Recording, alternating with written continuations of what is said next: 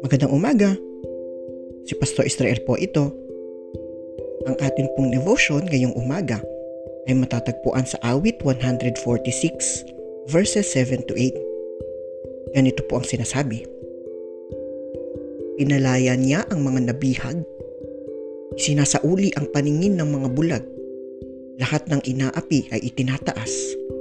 Ang mga hinirang niya'y nililingap.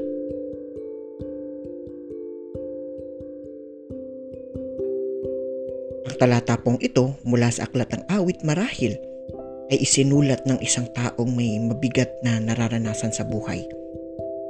Ngunit sa gitna ng mabigat na karanasan, nadama pa din niya ang kabutihan at kapangyarihan ng Panginoon. Ipinapahayag dito na anuman ang ating nararanasang problema sa ngayon, darating ang pagkakataon kung saan lilingapin tayo ng Diyos mula sa mga ito kaya naman nararapat lamang na manatili tayo sa ating pagkapit sa Kanya. Mga kapatid, ang ating buhay ay puno nga ng kadiliman.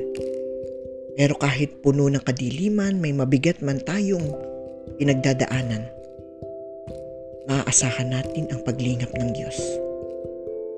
Umasa tayo sa Kanyang dakilang kapangyarihan. Tayo po ay manalangin.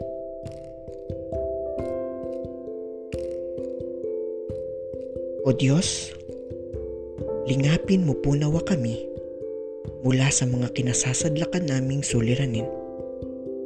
Amen.